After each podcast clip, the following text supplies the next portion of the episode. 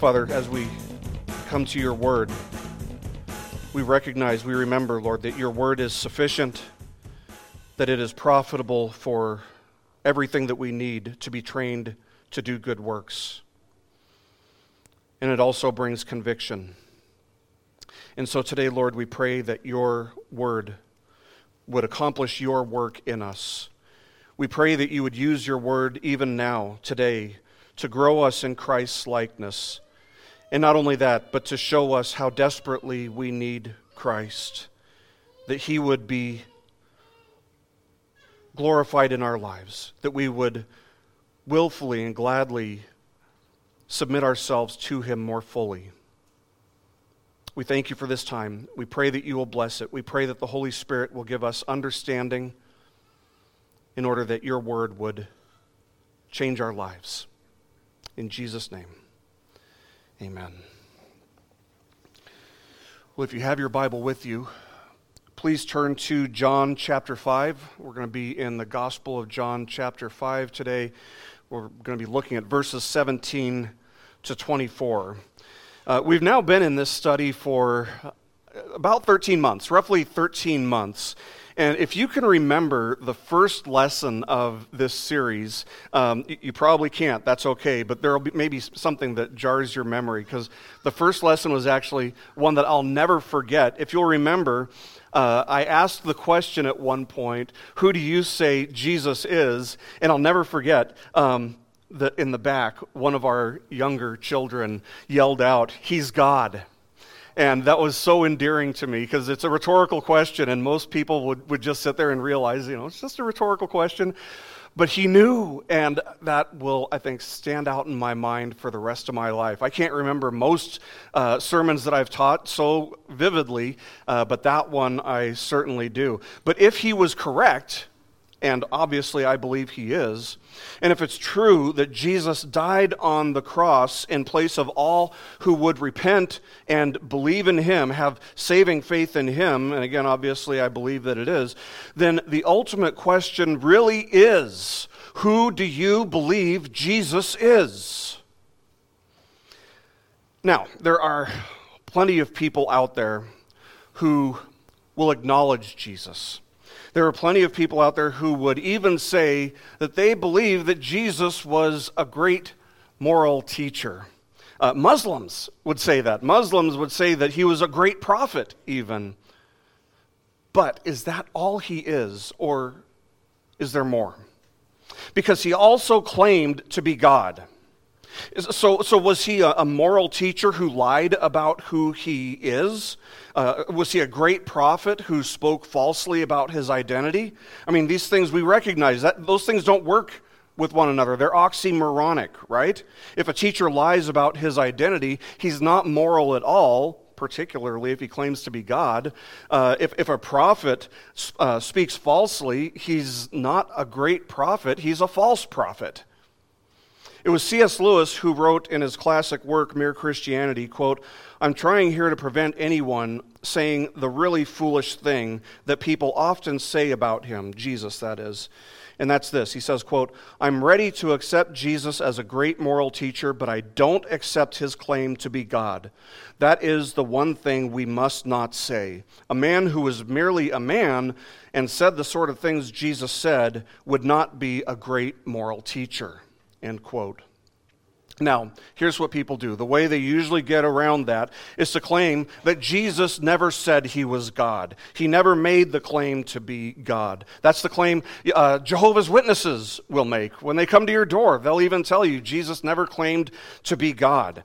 Uh, it's also the claim that Muslims make. They'll say he was a great prophet, but he never claimed to be God. It's also the mistake that a lot of very liberal scholars will watch. You ever watch the History Channel and listen to what they have to say about about Jesus, but he did. He did claim to be God. In fact, he made that claim repeatedly. We've already seen in our study of John that when Jesus encountered the woman, the Samaritan woman at the well, and he said, I am, he was claiming to be God.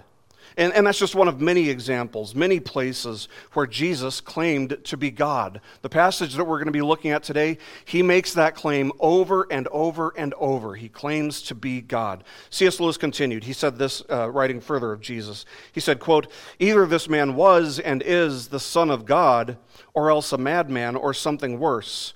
You can shut him up for a fool, you can spit at him and kill him as a demon, or you can fall at his feet and call him Lord and God. But let us not come with any patronizing nonsense about his being a great human teacher. He has not left that open to us. End quote. So, who do you believe Jesus is? Was he a liar? Was he a, a lunatic? Or was he Lord? Because really, you have to come down to one of these three answers when the question is, Who do you say Jesus is? Who do you believe Jesus is? Because what you believe about Jesus, this is why it's so important. What you believe about Jesus will have a radical, it will have a profound impact on how you live your life. And beyond that, it'll make an impact on where you spend eternity. So there's a lot on the line with that question. Now, the fifth ch- uh, chapter of John is really interesting. Uh, it starts out, uh, as we've seen, with the crippled man at the pool of Bethesda being, uh, being healed by Jesus. And that was a beautiful picture of Christ's sovereignty in salvation. As the man didn't ask Jesus for help, he didn't petition, he didn't beg, he didn't say anything to Jesus requesting help, nor did he even seek Jesus. Rather, Jesus came to him. And among all the multitudes who were there, he was the one that Jesus sought out. And he healed the man, and healed him instantly and completely. But we saw that this enraged the Jewish leaders because the Jewish leaders had a tradition. They had an understanding of the scriptures and their tradition that forbid anybody work on the Sabbath, and included in what constitutes working on the Sabbath would be carrying a mat. Well, Jesus had commanded him to pick up his mat and to walk, and he did. And so the Jewish leaders were outraged because he was working, and it was on the Sabbath. And so that's what we see from verses 1 to 16 in John chapter 5. From verse 17 onward, we see Jesus making a defense of his actions. He's been accused, right? Now he's going to make his defense. And a lot of people believe that Jesus is delivering his defense before the gathered uh, Sanhedrin, the, the Jewish leaders, since it proceeds after this legal charge, uh, but also because it's so formal. His defense is so formal and so completely thorough. So it seems reasonable to me that it's very possible that he was making this defense in a formal setting before the gathered Sanhedrin. But whether he's doing it there or, or not. What we're going to look at today is Jesus' defense of his actions that we saw in verses 1 to 16. Specifically, his defense of healing this crippled man on the Sabbath. But the bottom line of his defense and the point of this passage is this that Jesus' claims to be God compel us and indeed render us obligated to honor, submit to, and worship Jesus as Lord. Let me say that again. Jesus' claims to be God compel us, and they render us obligated to honor, submit to, and worship the Lord Jesus Christ. Jesus could have defended himself by showing these Jewish leaders how faulty their theology was. But that wasn't really the problem, that was the symptom. The problem is a lack of belief. Keep that in mind next time you try to correct somebody's theology, by the way. That at the root of this misunderstanding, it's more than a misunderstanding that the Pharisees and the, and the scribes and all of them have. It's a lack of faith. So Jesus instead is going to defend himself by confronting them with his identity, with his lordship. So we start in verses 17 and 18.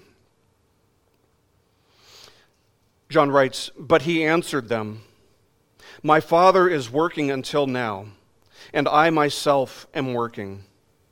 For this reason, therefore, the Jews were seeking all the more to kill him because he was not only breaking the Sabbath, but also was calling God his own Father, making himself equal with God. It could not be much more clear for us that Jesus is claiming to be God. Uh, it's astounding that anybody would deny that Jesus claimed to be God, since John specifically points out that the Jewish leaders certainly, I mean, without any question, understood the claim that Jesus was making by saying, My Father is working until now, and I myself am working. They understood that he was claiming to be God. And this enraged them all the more. They were already outraged that he was working on the Sabbath, but now he sort of pours some fuel on the fire by claiming to be God. Why were they so upset? Because one of the scriptural phrases that every Jew memorized was the Shema, right? From Deuteronomy 6 4. Hear, O Israel, the Lord our God, the Lord is one for anyone to claim to be God or to be equal to God would be to commit the greatest sin and the highest of all blasphemies. But what we see here in very clear language is that Jesus is claiming to be God. Now, what the Jewish leaders should have done is they should have gathered together or whatever and realized that the same person who was claiming to be equal to God the same person who was claiming indeed to be God, had just healed a man who had been crippled, helpless, hopeless for 38 years. I mean, would, would God grant a miracle to someone who was about to lie about who he was, and not only lie about who he was, but also claim to be God? I mean, of course not. That wouldn't make any sense. And the, the Jewish leaders knew that miracles were a form of divine authentication. So this was just common sense. But again, at the root of their understanding, at, at the root of their accusation, is not just a misunderstanding, it's faithlessness. So instead, they seek to kill Jesus all the more. This illustrates the natural disposition of man toward God. Even the greatest miracle will not convince the most intelligent or, the least intelligent person to believe because the carnal mind, the flesh nature, is enmity with God. It, it, it rages against God. It's not neutral about God. So by hating Christ, they display their hatred of God. And by plotting against Christ, they're actually plotting against God. This is the depravity of man. The truth is, friends, by the way, if it were not for God's grace, you and I would be no different and no better than they. Keep that also in mind the next time you talk to an unbeliever. We have nothing to boast in. Let him who boasts boast in the Lord, right? What, what Jesus has done here is not only claim to be God, but he's also revealed something about the nature of the Trinity, something that the Jews had, had no or, or little understanding of. It's true that there is only one God, but there's a, a distinction within the Godhead between the Father and the Son. And of course, we learn elsewhere that there's also a third person within the Godhead, the Holy Spirit. But here, a startling distinction is made between the Father and the Son as Jesus speaks of the Father uh, working in unison with the Son. So, why wasn't Jesus breaking the Sabbath then? How, how, is, how does this defend his actions? This is basically Jesus' argument. It's basically that God never stopped working even when he rested from creation on the seventh day. As we saw in our last lesson of John, the word rest, when it's applied to the Sabbath, doesn't mean inactivity. Uh, rather, it has to do with reflecting on the goodness and the glory of God and what He has done. That's what He did on the seventh day. What would happen if God stopped working? Say, that, say that God just completely stopped doing anything on, this, on the seventh day. What would have happened? I mean, everything would have been gone creation would just cease to exist because God must providentially sustain all creation at all times. So, so God is always working. One of the great works that God does on the seventh day, even today, the Lord's Day, is to redeem, to bring his people to saving faith and to strengthen the faith that they have. More people place saving faith in Jesus, more people repent on the Christian Sabbath than on any other day of the week. And it's a miracle. It's a work of God. It's entirely a work of God. So God works all the time. He's working right now. He's working right now to give us, his people, understanding through the illumination of the Holy Spirit uh, as we read the Word of God. But God has the sovereign right to work on the Sabbath. Therefore, this is the argument. Therefore, Jesus has the sovereign right to work on the Sabbath. That's the point that Jesus is making here. But his audience is blinded from understanding. And they are just filled with rage. So Jesus clarifies for them. Uh, John tells us, let's look at verse 19. He tells us, therefore, so in light of what we just read, therefore, Jesus answered and was saying to them, Truly, truly, I say to you, the Son can do nothing of himself unless it is something that he sees the Father doing. For whatever the Father does, these things the Son also does in a like manner. So, what we're seeing here is that Jesus' work is in harmony with the work of the Father. The Son's work is in unison with the Father's work. There's no difference between the work that God does and the work that Jesus does because they are one and the same. What the Father does, the Son does. What the Son does, the Father is doing. They work in harmony with one another. They are united in their work because the Son submits to the will of the Father. Uh, one commentator notes this. He says, quote, There may be no other passage that delves so deeply into the inner relationship between the Heavenly Father and Son, end quote. I mean, can you imagine what would happen if the Father had one will and the Son had another will and they were just at odds with one another? Can you imagine what a disaster, what, what a terrible thing that would be?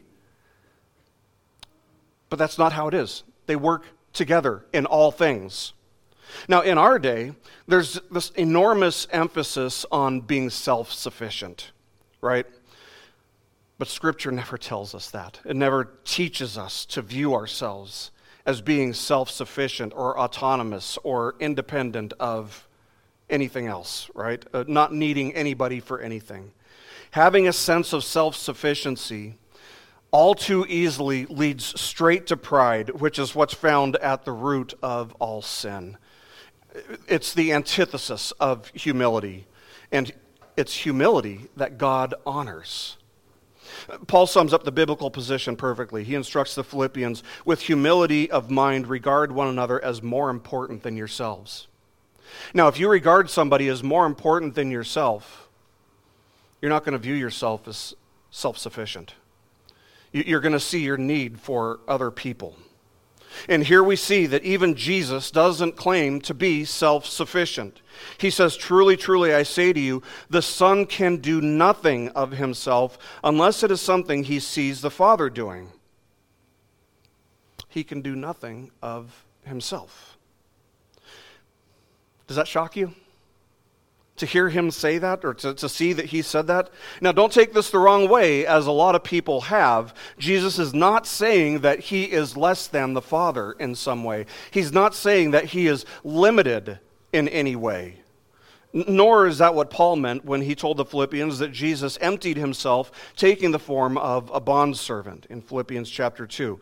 So, what does Jesus mean exactly when he says that?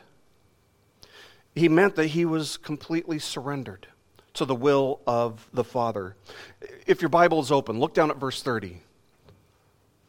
If you look down at verse 30, Jesus says essentially the same thing, but he adds a couple words to clarify. In verse 30, Jesus says this He says, I can do nothing on my own initiative. As I hear, I judge, and my judgment is just because, here's the important part, because I do not seek my own will, but the will of him who sent me. Jesus, the Son of God, is both fully man and fully God, being just as eternal and just as divine as the Father. God from God, light from light, true God from true God, as the Nicene uh, Creed says. He is functionally subordinate to the will of the Father. And so, in this way, we understand that the persons of the Godhead, the Father, the Son, and the Holy Spirit, are always operating in harmony with one another. You never have the Father going left while the Son goes right. You never have the Father trying to do something one way and the Son having a different idea and doing things his own way while the Holy Spirit, you know, picks a way to go or, or has a, an entirely different way to do things. It never operates like that. God never works that way. There is one God, and yet there are three persons within the Godhead who are of one substance, one essence, one nature, and who always act in one accord. See, if Jesus' will was not completely submitted to the will of the Father, if Jesus, um, instead of acting in, in the Father's will, if he acted on his own accord, not in harmonious union with the will of the Father, then the Jews would have been justified in their accusation. They would have been justified in accusing Jesus of blasphemy for being equal to or a rival of God. But because his will is perfectly aligned with the will of the Father, their accusations are empty and invalid. So Jesus proceeds to expound on this with four statements. And each of these four statements begins with the word for. Uh, the first one's found here in verse 19. It's, he says, For whatever the Father does, these things the Son also does in like manner. Jesus is saying that everything the Father does, he does too. And this is just a, another blatant, clear claim to be God incarnate. Uh, who can do what God can do? Only God. Only God.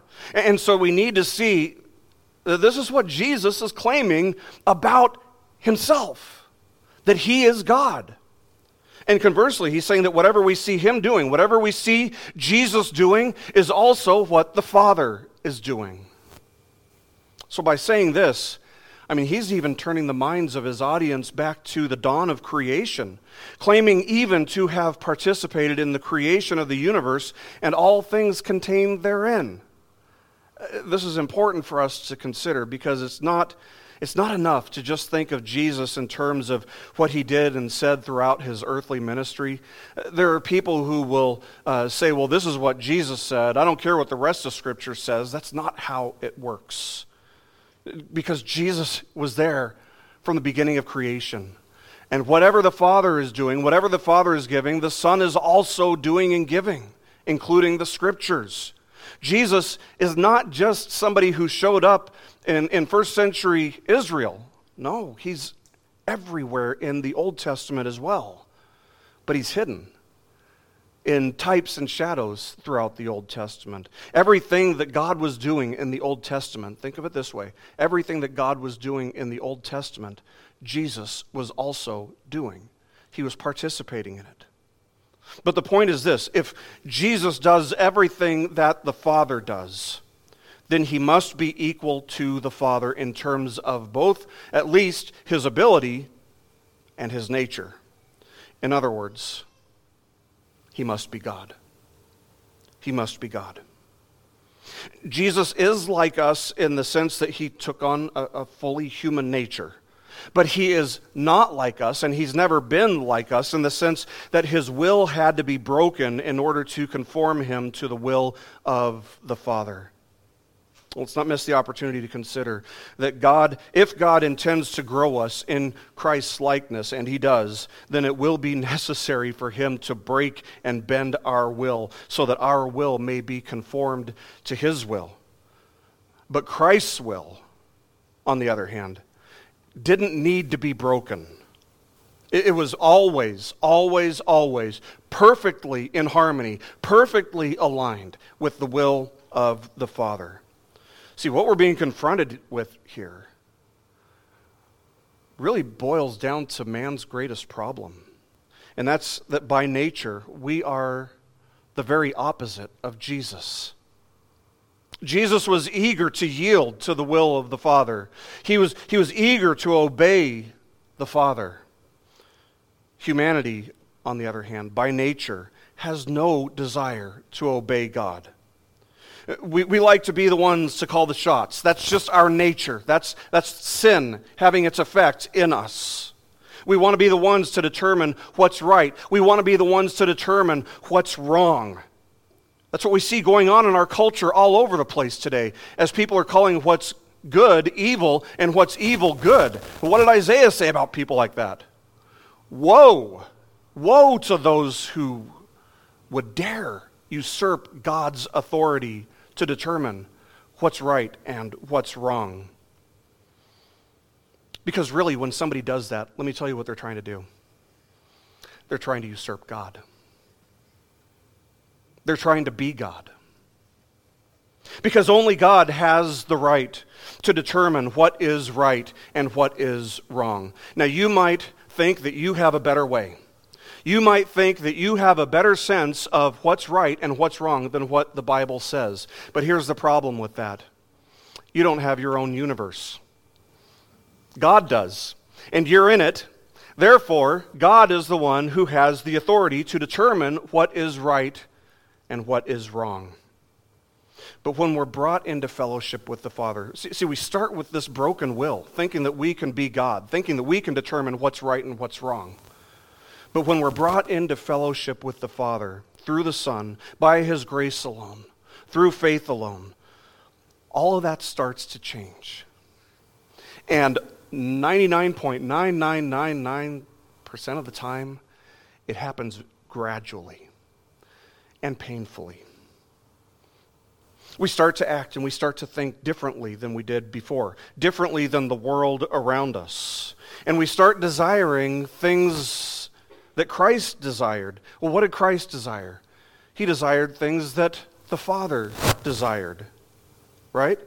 We we start desiring things like being obedient to the will of God. Or we find the will of God? We find it in the Scriptures, right? We, the Scriptures tell us all that we need to know in terms of faith and practice. The scriptures attest to themselves that they're a light to our path, uh, that they are sufficient for equipping us for every good work.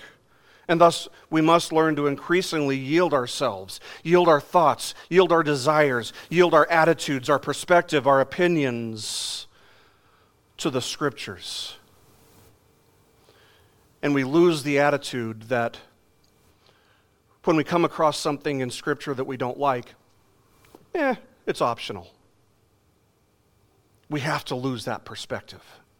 That must come at some point in the Christian life where we stop looking at the commands, the instructions that God has given us for our good as things that we can take or leave. The second for statement is found in verse 20. Let's look at verse 20. For the Father loves the Son and shows him all things that he himself is doing and the Father will show him greater works than these, so that you will marvel. Now, here Jesus is explaining not only that he is equal with the Father in terms of his, his power, his ability, uh, but he's also united with the Father in their loving, unbroken fellowship with one another, and by having a knowledge that was equal to God's knowledge, because the Father shows him all things. Now, in the ancient world, the, a father would work with his sons teaching them everything that they need to know to pick up the skill, the, the trade that the father had. So, as a young boy, Jesus would have started by just watching Joseph, who was a carpenter, doing things here and there. Uh, but gradually, Joseph would have started having Jesus join in his work so that by the time Jesus was a man, he knew everything that Joseph knew how to do. So the knowledge of the Father gets entirely passed to the Son so that the Son would know all that the Father knows. Now, this isn't saying that Jesus didn't know all things or that he was ever ignorant of anything. Uh, it's not to say that he was ever anything less than the Almighty, all knowing Son of God. See, the carnal and, and the rebellious mind will read this and think that Jesus is saying that he had to learn, right? And, and yet we know that if, if God doesn't change, then God can't learn anything. And so, man's, uh, in man's foolishness, he'll conclude this. He'll, he'll conclude that, okay, if God doesn't learn, and if Jesus had to learn, then Jesus can't be God. But Jesus is clearly claiming to be God here, and he claims it multiple times in this passage. So, what does he mean? He means that he is omniscient, that he knows all things. He's all knowing, just like the Father. He's saying that there's nothing that the Father knows that the Son doesn't know. And he's saying that he constantly is in communion with the Father. Who would be capable of knowing all that God knows? Only God. Only God. Who has the capacity to grasp the infinite? Only the infinite. Uh, not me, not you. I mean, we can't even get 1% of what's infinite. We just can't even imagine what's infinite. That, shows us how incapable we are of grasping or understanding the infinite. No finite creature can understand and know what God knows. Only God does. So again, Jesus is claiming to be God incarnate here. And Jesus adds, and the Father will show him speaking of himself, will show him greater works than these so that you will marvel. Now, what would these things be that are greater than the healing of the crippled man? Because that was pretty great, right? His answer is revealed in the statements that follow. Look at verse 21 with me. For just as the Father raises the dead and gives them life, even so the Son also gives life to whom he wishes. There's our, our third for statement, right? Elaborating on and explaining what Jesus meant when he said, The Son can do nothing of himself unless it is something he sees the Father doing. That's the phrase that all these four statements point back to and clarify. So Jesus' healing on the Sabbath was lawful, and his claim to be God incarnate was not blasphemous because of his unity with the Father, which was demonstrated by his sovereign right and power to give life and salvation to whomever he wishes. Who can give life? Who can raise the dead? Only God can. Only God can. That is God's exclusive right. In Deuteronomy 32 39, God says, See now that I, I am He, and there is no God beside me. It is I who put to death and give life. In 1 Samuel 2 6, we read, The Lord kills and makes alive. He brings down to Sheol and raises up. Job 14:5 says of a man, since his days are determined, the number of his months is with you, with God, and his limits you have set so that he cannot pass.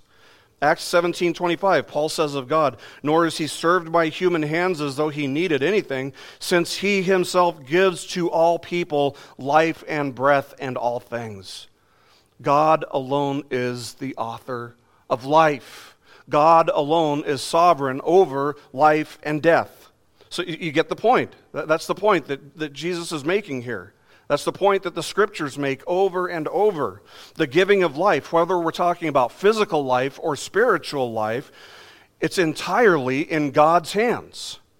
He alone is sovereign over it. So, once again, by claiming to have the sovereign right to give life to whomever he wishes, what is Jesus claiming about himself? He's claiming to be God, again and again and again in this passage. But this also demonstrates Jesus' right to have healed the crippled man on the Sabbath or whenever he wants to, because he gives life to whomever he wishes. Now, here's what we know we know that the man wasn't dead, right? He, he was alive uh, physically. And so we can be sure that Jesus was not talking about physical life here, or at least not only physical life. No, he's talking about spiritual life. It's found only in him. He's the one who has it, spiritual life. Nobody else, no other place. It's only in Him. And this is why it's so important, friends, that we get the question right. What do you believe about Jesus? Because getting that answer right tells us whether we've found eternal life, whether we've been granted eternal life or not. Because if you're looking for salvation in anyone or anything else, it's not there. It's only in Him. That brings us to the fourth, fourth, state, uh, statement. Look at verse 22 with me.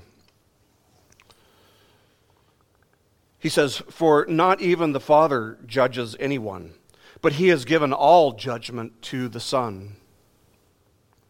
Again, this just drives home the importance of forsaking everything else in life and believing in Jesus Christ, taking him at his word when he claims to be God because you will have to stand before Him one day, and you will even give an account for this very moment.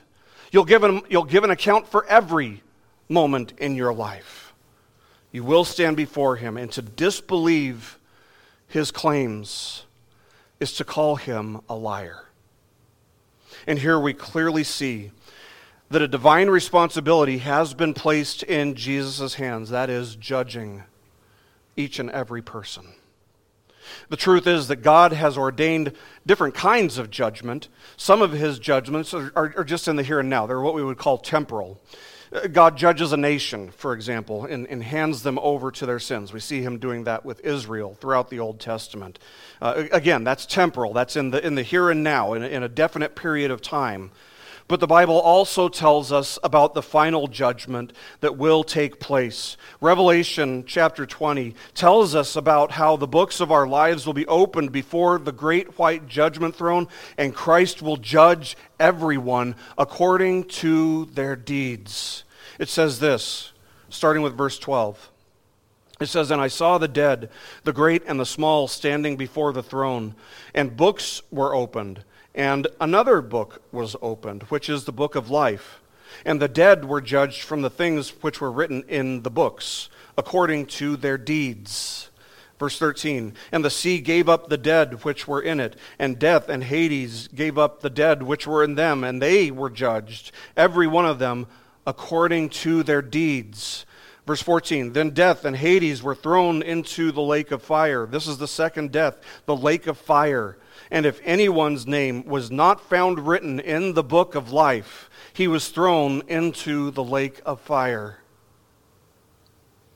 But the gospel here, the good news here, is that these books of deeds are contrasted with the book of life, in which all the names of those who repent and believe in the Lord Jesus Christ are written. Those who are forgiven, those who are ransomed, those who are redeemed, those whose sin has been paid, their sin debt has been paid by the shed blood of Christ, and who by grace alone, through faith alone, in Christ alone, have been granted entry into God's eternal glory. And that judgment will be made by Jesus one day. Every single one of us will have to stand before him. Jesus proceeds to tell us why the Father has entrusted this responsibility with him in verse 23. Let's look at verse 23. So that, that's what it starts with, so that all will honor the Son, even as they honor the Father. He who does not honor the Son does not honor the Father who sent him. And so this brings home for us the vital importance of believing in Jesus. Is he God? or is he a liar? Every person in the world must answer this question. Every person in the world will answer this question because what Jesus says here implies that nobody knows God unless they know Jesus.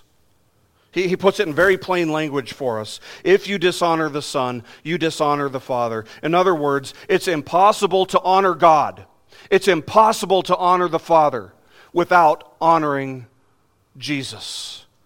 What does it mean to honor him? It means you take him at his word instead of holding in your heart the idea that he's a liar when he claims to be God. See, Christians don't, don't claim to know the, the only way to heaven or to be on the only road that leads to heaven because we think we're, we're better than anybody else or because we're prideful. No, we claim that because Jesus claimed it. And we don't desire that anyone would stand before Jesus one day calling him a liar. We believe what Jesus said. That's why we make the claim that Jesus is the way, the truth, and the life, and that nobody goes to the Father but through him.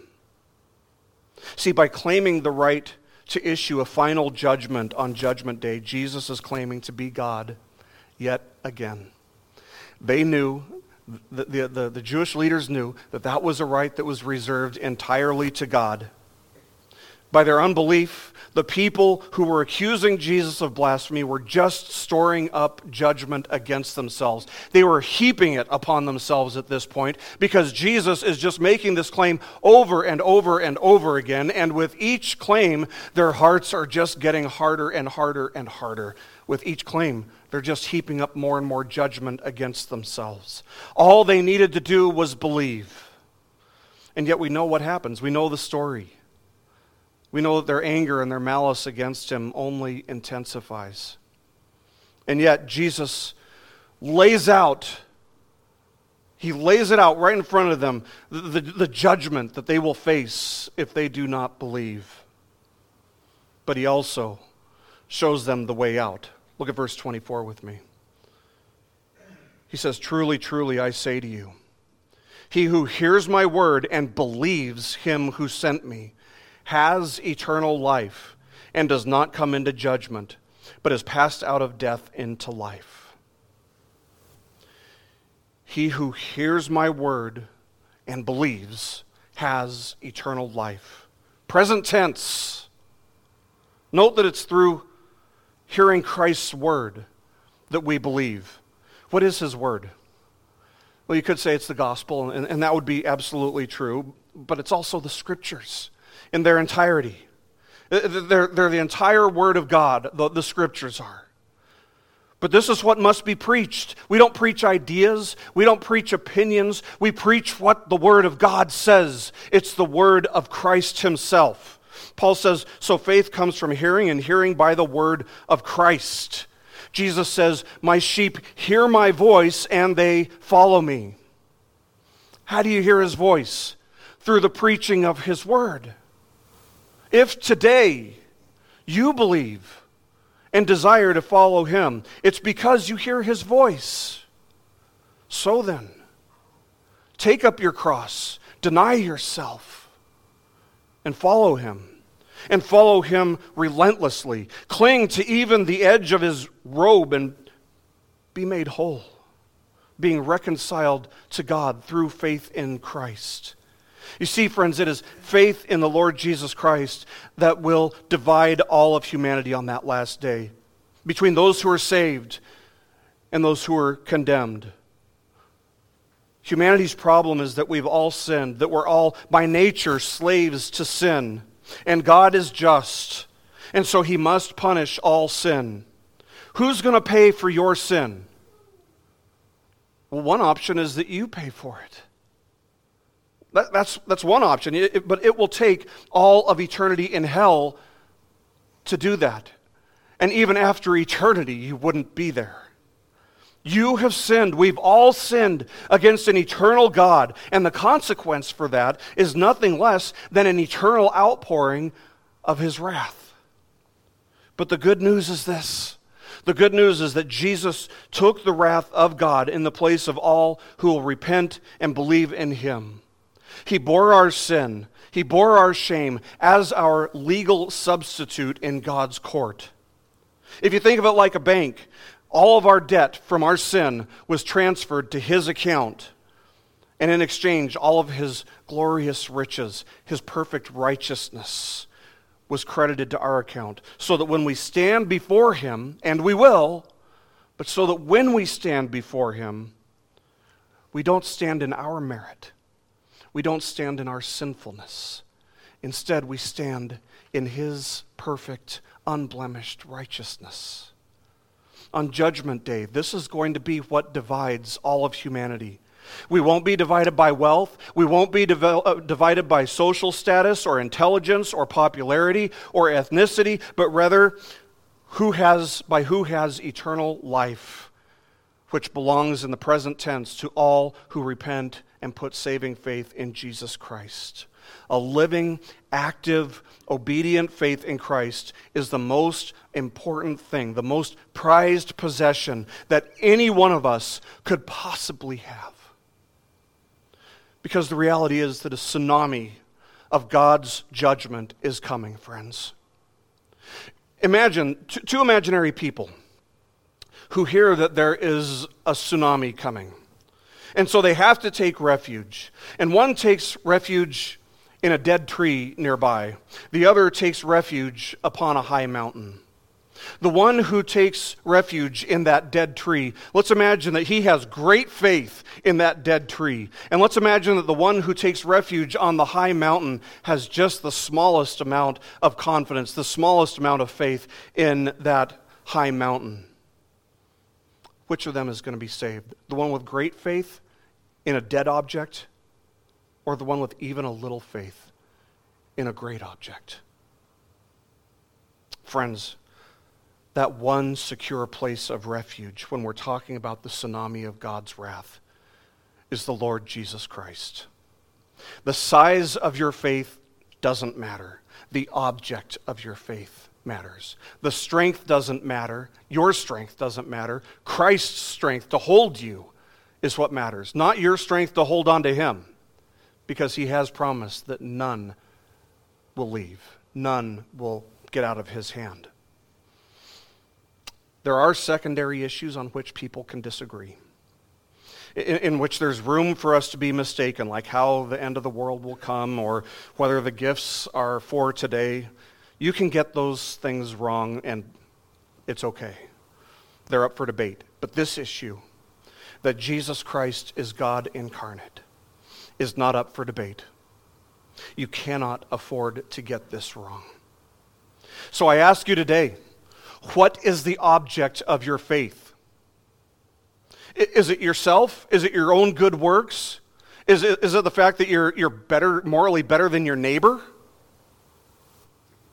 If it's anything other than Christ, it's like clinging to that dead tree to save you from a tsunami. And so I urge you today to make Jesus Christ and Him alone the object of your faith.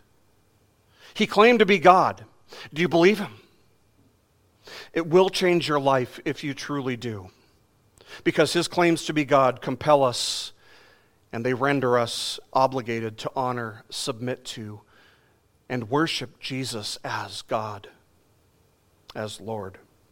To know him is to come into a saving relationship with the Father, to pass out of death and into life. If today you've heard his voice, do not harden your hearts in disbelief but believe in him with a yielding, self denying faith, and you will be saved. Let's pray.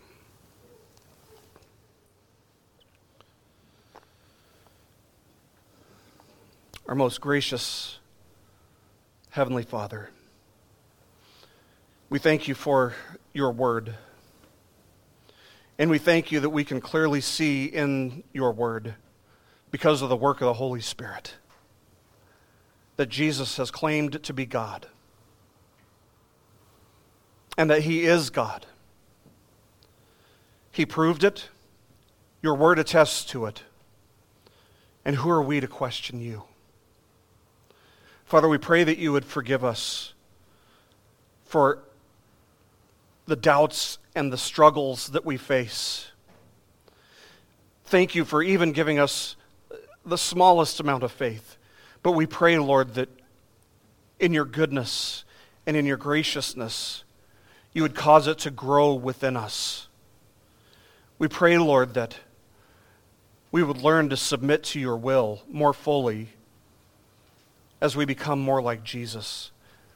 We acknowledge before you that we cannot become more like Jesus if we refuse to submit to your will. And so we thank you that your will is contained in your word, and we thank you that your Holy Spirit fills us that we may believe and that we may obey.